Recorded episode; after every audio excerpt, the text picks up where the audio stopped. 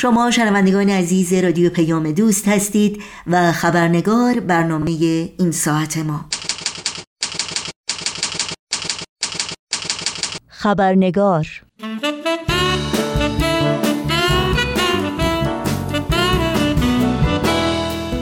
و ما اگرچه در سالهای گذشته میزان خشونت، نزاع و درگیری در سطح جهانی به حد قابل ملاحظه‌ای رو به افزایش بوده اما تداوم جنگ اوکراین از فوریه 2022 میلادی و در هفته های اخیر آغاز جنگ دیگری در خاورمیانه خطر گسترده شدن سریع سایه شوم جنگ و درگیر شدن بسیاری از کشورهای جهان در اون رو به طور روزافزونی به واقعیتی هولناک و جدی نزدیکتر می‌کنه.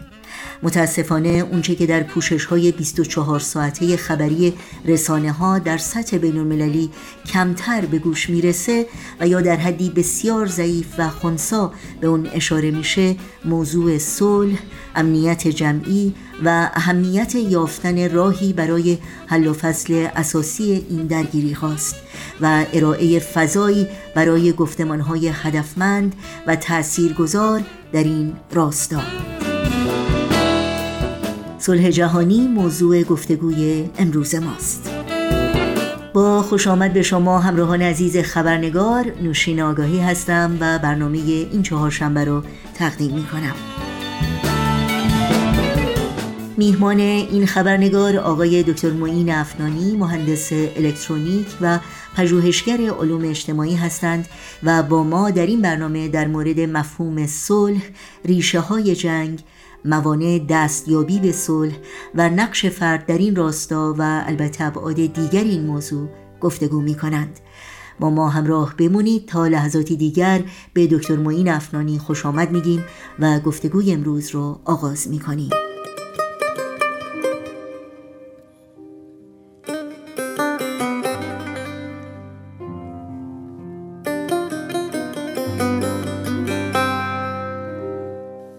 ضمنا یادآوری کنم که میهمانان برنامه خبرنگار در این برنامه نظرات شخصی خودشون رو ارائه میدند که لزوما نظرات رسمی جامعه باهایی و یا رادیو پیام دوست رو منعکس نمی‌کنه.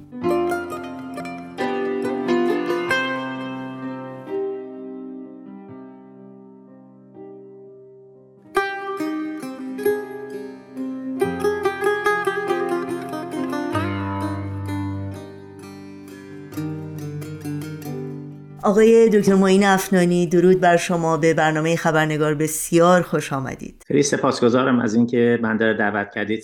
خیلی ممنون هستم. آقای دکتر افنانی همونطور که می‌دونید این روزها متاسفانه همه جا صحبت از جنگ و خونریزی و خرابی هست و تجزیه و تحلیل مفصل ابعاد مختلف دو جنگی که در حال حاضر یکی در اروپا یکی در خاور میانه در جریان هست.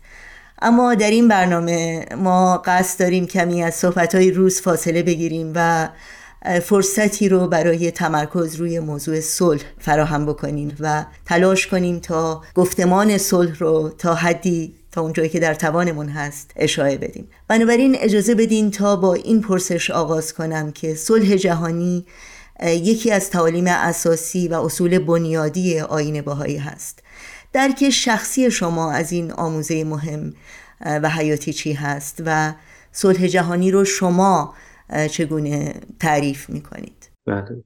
خب موضوع صلح همواره یکی از ایدئال انسان بوده. اما در اثر گذشت زمان سطح و مفهوم صلح و آرامش همزیستی تغییر پیدا کرده باید گفت گسترش و رشد یافته. شاید در گذشته در زمانهای خیلی قدیم مثلا صلح عبارت از همزیستی و مسالمت بین چند قبیله بوده. یا در گذشت زمان اونچه که بین شهرهای مختلف صورت می گرفته اما در دوران جدید به خاطر پیشرفت های علمی و رشد تکنولوژی رشد اقتصادی و ارتباطاتی که به وجود آمده در واقع جهان رو کره زمین رو تبدیل شاید به یک دهکده جهانی کرده. تقریبا شاید بتوان گفت که مفهوم صلح جهانی در آثار اندیشمندان و نوشتگان از قرن شاید اواخر قرن 17 به بعد مشاهده میشه. البته قبل از اون هم بوده ولی چون همونطور که عرض کردم رفت آمدها ارتباطات وجود نداشته بنابراین مفهوم حتی صلح جهانی جهان از نظر اونها چه بوده طبیعتا مفهوم دیگری داشته. این است که می‌بینیم برای مثال در نیمه قرن 19 هم مؤسس آین بهایی حضرت بهاءالله با نوشتن یک سری نامه ها به زمامداران عالم به سیاسیون به پاپ که به رئیس گروه مسیحی کاتولیکا هستند و عده دیگری از زمامداران از شرق و غرب عالم در خاورمیانه نامه ها رو نوشتن در ارتباط با مفهوم صلح و اینکه چه شرایطی چه مطالبی رو باید در نظر گرفت که صلح در جامعه به وجود بیاد و این ناعدالتی که در جامعه بشری به خاطر مسائل مختلف تولید جنگ و نظام می‌کنه اینها چطور از بین بره؟ همینطور ما می‌بینیم که این مفهوم صلح جهانی گسترش پیدا می‌کنه تا اواخر اون قرن. به حدی که در اوایل قرن بیستم وقتی که جانشین حضرت بهاءالله کسی که بهایانشان را حضرت عبدالبها مینامند و ایشان در مدت سه سال از سالهای 1910 تا 1913 به اروپا و امریکا سفر می‌کنن در بعضی از نامه هایی که به جا گذاشتن می نویسن که یکی از دلایل سفر ایشان به غرب مسئله صلح بوده و می نویسن که بعضی از مؤسساتی که خواهان صلح بودن و برای ایجاد صلح جهانی فعالیت می‌کردن از ایشان دعوت کردن که در کنفرانس هایی که داشتن شرکت بکنن و ایشون در اروپا و در امریکا در بعضی از این کنفرانس ها شرکت کردن. مثلا در لیک موهانگ در ایالت نیویورک به کنفرانس صلحی بوده که ایشون شرکت کردن. و البته بعد از اون هم بعد از خاتمه این سفرها هم ایشان با نوشتن نامه های به انجمن های مختلف صلح از جمله انجمن صلح لاهه بیشتر در مورد مفهوم صلح جهانی به اینکه ما باید به چه نکاتی ناظر باشیم توجه بکنیم که این صلح به وجود بیاد اشاره می‌کنیم. البته آموزه های باهایی که شما در موردش پرسیدید درباره صلح در واقع باید گفت مبتنی بر دید بهاییان و تعالیم دیانت بهایی نسبت به دو قضیه است. یکی نسبت به روندهای اجتماعی عبارت از پروسه های مذهبی، اقتصادی، سیاسی، مسئله عدالت و برابری و غیره. که خود این موضوعات مبتنی بر یک دید دیگری است که اون عبارت از دیدمان نسبت به اینکه انسان کیست انسان چیست؟ چطور باید ما به انسان مفهوم انسان و انسانیت بنگریم؟ اینها تماما بر این اساس است که آیا انسان یک موجودی است که مجبور هست دائما در حال تنازع نزاع و کشمکش با سایرین باشه یا اینکه قادر هست در اثر گذشت زمان در اثر در واقع این بلوغی که جوامع انسانی از مراحل مختلف اون میگذرند می‌تواند به مرحله برسد که صلح در جامعه وجود داشته باشه اینها مطالبی است که در آثار مختلف دیانت بهایی در نوشتات حضرت بهاءالله حضرت عبدالبها و آثار بهایی به تفصیل مورد بررسی قرار گرفته و گفتمان هایی که بهایان در شرکت می‌کنن در خصوص صلح مبتنی هم تو گرز کردن بر این اساس اینکه انسان چه هست و بعد البته اینکه دید ما نسبت به انسان چه هست اون وقت پروسه های اجتماعی اما سیاسی و مذهبی غیر اونها باید چه شرایطی رو باعث باشه خیلی ممنون. شما به نکات خیلی مهمی اشاره کردین. متاسفانه وقت نیست که به همه این نکات بپردازیم. ولی دو نکته ای که برجسته شد در صحبت های شما شاید باید بگم سه نکته. یکی بود جهانی بودن صلح هست که خب تاکید زیادی برش شده. یکی دیگه موضوع عدالت هست و همینطور مقام انسان و درک صحیح از حقیقت انسان با ایجاد صلح یک رابطه کاملا مستقیمی داره. در مورد هر کدوم اینا اگر توضیح بیشتری بدین خیلی ممنون میشم. خواهش می‌کنم. حالا تا جایی که خاطرم هست خدمتون عرض می‌کنم. ببینید از نقطه نظر وضع جهانی که در زندگی می‌کنیم و پروسه هایی که وجود داره یکی از مشکلات عصر کنونی این هست که بعضی از این پروسه ها بعضی از این جریانات جنبه جهانی پیدا کردن و بعضی دیگر جهانی نشد. در این مثال مسئله اقتصاد که نقش خیلی مهمی رو در مسئله عدالت عدالت اجتماعی و اقتصادی می‌تونه داشته باشه و داره. یک مسئله است که پروسه‌س که امروز جهانی شد.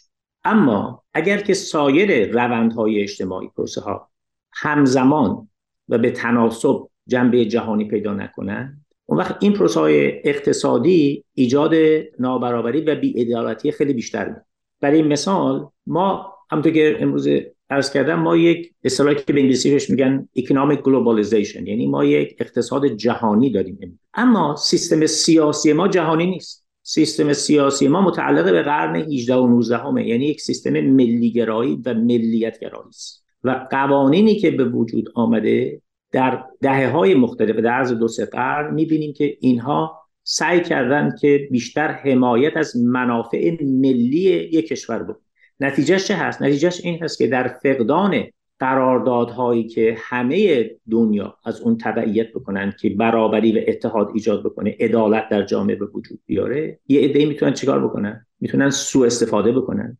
و با نیروهای اقتصادی و سیاسی که دارند منافع ملی و شخصی خودشون رو بیشتر پیش ببرن زیرا یک سیستم جهانی حکومتداری و قراردادهای بین که قابل تنفیذ باشه وجود نداره که بتونه چیکار بکنه. از حقوق همه افراد بشر همه ملت ها همه قوم ها چیکار بکنه؟ یکسان حمایت بکنه. این یکی از مشکلاتی است که به وجود. یعنی شما امروز ما وقتی که به حتی آثار نویسندگانی که در رشته های مختلف علوم اجتماعی تحقیق می‌کنن و کتاب می نویسن مقاله می نویسن نگاه می‌کنیم بنده یک تحقیق مختصری که کردم دیدم خیلی از اینها در مورد این مسئله جهانی شدن از بعد اقتصادی صحبت می‌کنن و در این حال ناله می‌کنن از اینکه ما یک سیستم جهانی نداریم که بتونه موازین عادلانه اقتصادی رو چیکار بکنه بتونه پیاده بکنه و حافظ اونها باشه. اما هیچ کدوم در این مورد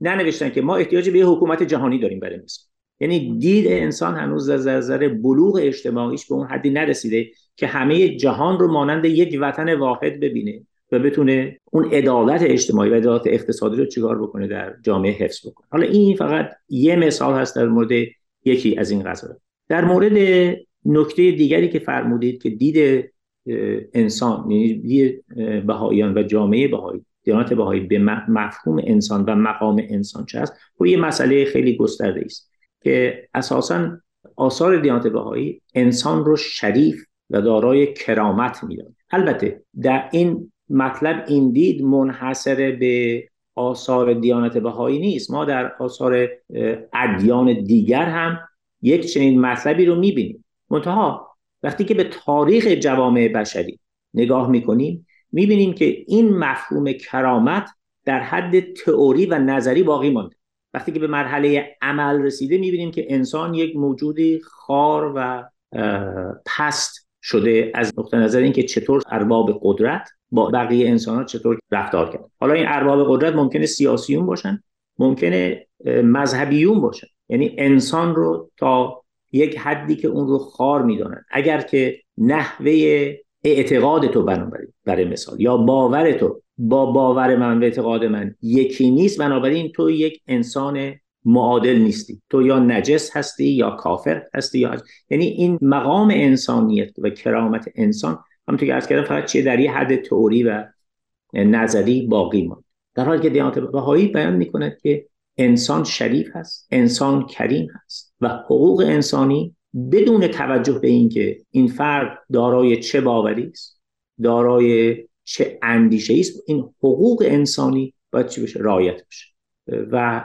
این کرامت انسان به خاطر البته بهایی معتقدن که این روح انسان هست که انسان رو از سایر مخلوقات سایر موجودات متمایز می‌کنه و این روح در وجود انسان انکاسات مختلفی داره. یکی از انکاسات اون مسئله تفکر و اندیشه هست که اینقدر در آثار ادبی آثار ادیان مختلف مورد ارز کنم که تمجید واقع شده و این کرامت انسان که به خاطر روح انسانی است که یک ودیعه الهی است یک حقیقت غیر مادی است چیزی است که باید محور و مبنای دید ما به انسان ها و به جوامع انسان. بنابراین هر انسانی در هر جایی که زندگی می‌کنه حالا شما اشاره کردید به دو جنگی که در جاهای مختلف داره صورت می‌گیره نباید به خاطر گرایش های سیاسی، گرایش های اقتصادی، گرایش های مذهبی، وطنی، قومی و غیره مورد تحقیر قرار بگیره و این خب یکی از تعالیم خیلی اصلی است که در دیانت وجود داره و در واقع زامن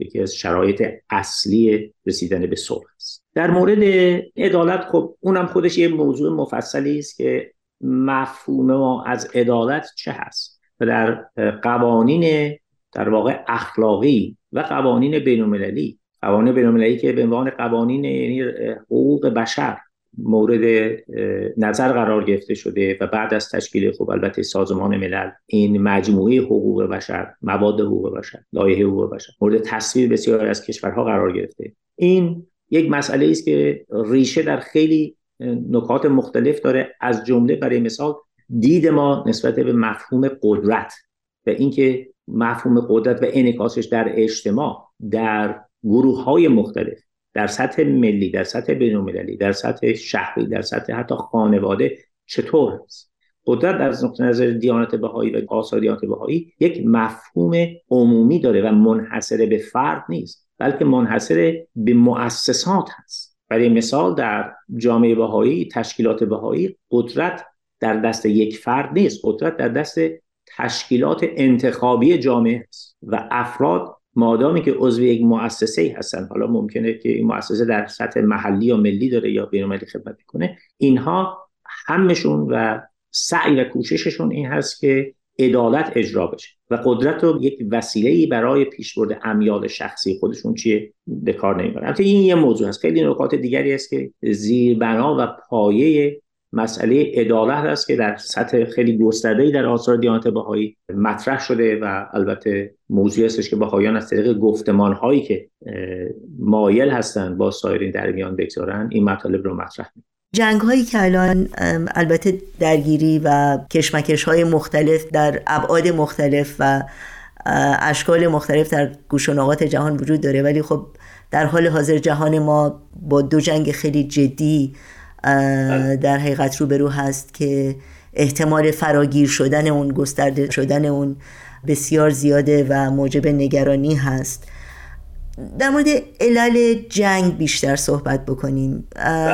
یعنی اگر بیشتر برامون توضیح بدید که دقیقا این جنگ ها ریشه در چه عللی می‌تونن داشته باشن بله شما اشاره فرمودید به این دو جنگی که الان متاسفانه در سطح بزرگ البته کشمکش خیلی جاهای دیگه گروه های مختلف هستن که متاسفانه در حال کشمکش و نزاع هست اما این دو جنگی که الان در حد گسترده متاسفانه ما در عالم داریم شاهد اون هستیم. به دلایل مختلف. به قدری حساسیت به وجود آورده در جامعه انسانی که وقتی که انسان می‌خواد راجع به این موضوع صحبت کنه یکی از مشکلات اساسیش این هستش که بلافاصله یه عده‌ای شما رو در یک گروه یک کمپ یا یک گروه دیگه قرار میده.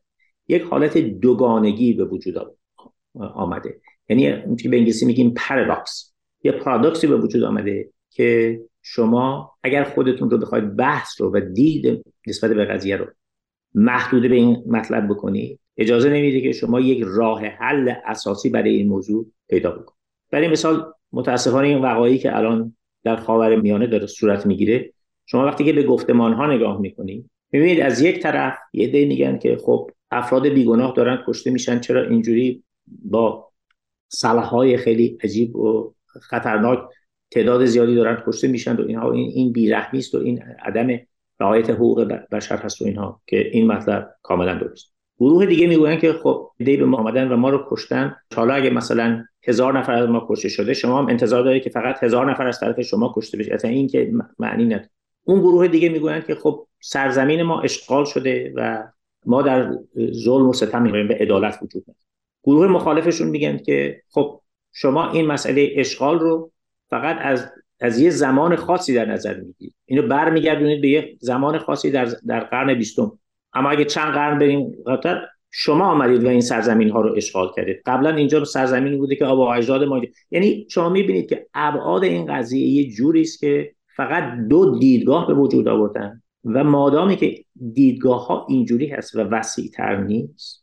امکان اینکه یک راه حل اساسی به وجود بیاد اصلا تقریبا به نظر غیر ممکن است.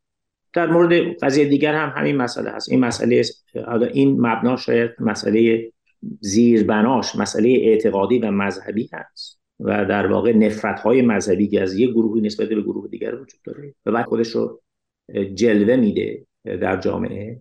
برای مثال به یک گفتمانی مصاحبه دو روز پیش گوش می‌کردم در رادیوها و اینا صحبت می‌کردن که خب اینهایی که دارن میان میجنگن اینها نمی‌گویند که ما می‌خوایم با این گروه بجنگیم بلکه با این قوم مذهبی می‌خوایم بجنگیم. این قوم مذهبی رو برای مثال می‌خوایم بکنیم این نشان دهنده این است که ریشه های تعصب مذهبی در واقع چه نقشی رو داره در این قضايا بازی می‌کنه. جنگ اروپا هم که خب متاسفانه مدت خیلی زیادی است که است و اون هم ریشه های می‌بینیم که سیاسی داره. و باز در فقدان یک سیستم عادلانه حکومت جهانی این کشمکش های ملی و غیر اینها می‌بینیم که چطور خودش رو جل جلوه میده و به کجا می‌رسه. حالا از نقطه نظر بهاییان ما باز برمیگردیم به اون مسئله که ما موضع گیری نمی کنیم و حاضر نیستیم که فقط وارد این پارادوکس بشیم بلکه باید دیدمون رو خیلی وسیعتر بکنیم.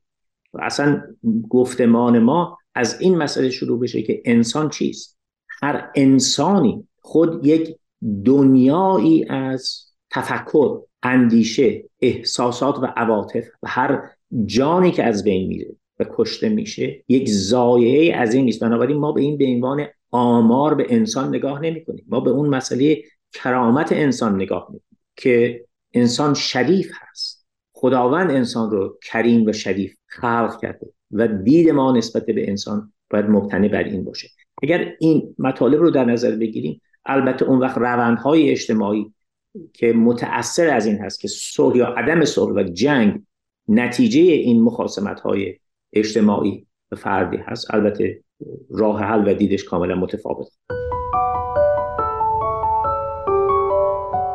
شنوندگان عزیز به علت محدودیت وقت باید از شما دعوت کنم ادامه گفتگوی ما با دکتر معین افنانی رو در خبرنگار هفته آینده همین روز و همین جا دنبال کنید. قطره های بارون دونه دونه میچکن تو نافدون آبرای خسته میگن زیر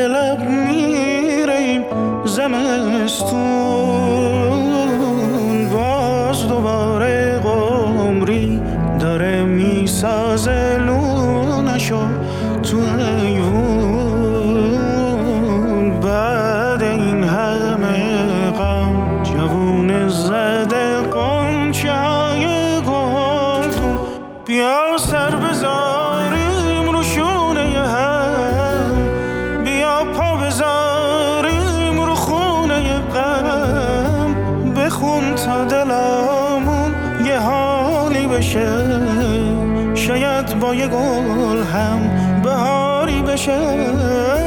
بیا سر بذاریم رو شونه هم. بیا پا بذاریم رو خونه غم. بخون تا دلمون یه حالی بشه. شاید با یه گل هم بهاری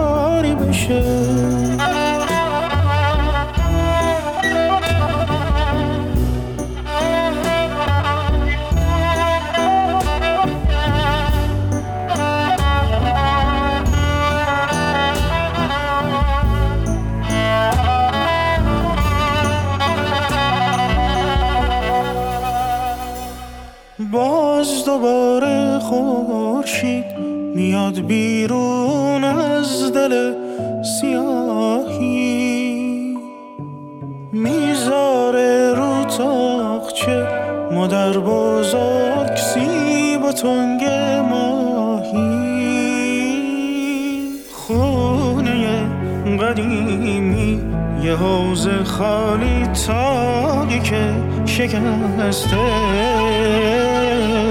حسرت یه لحظه. از اون روزا تو دلم نشسته. بیا سر بذاریم رو شونه هم بیا پا بذاریم رو خونه غم بخون تا دلمون یه حالی بشه. شاید با یه گل هم بهاری بشه.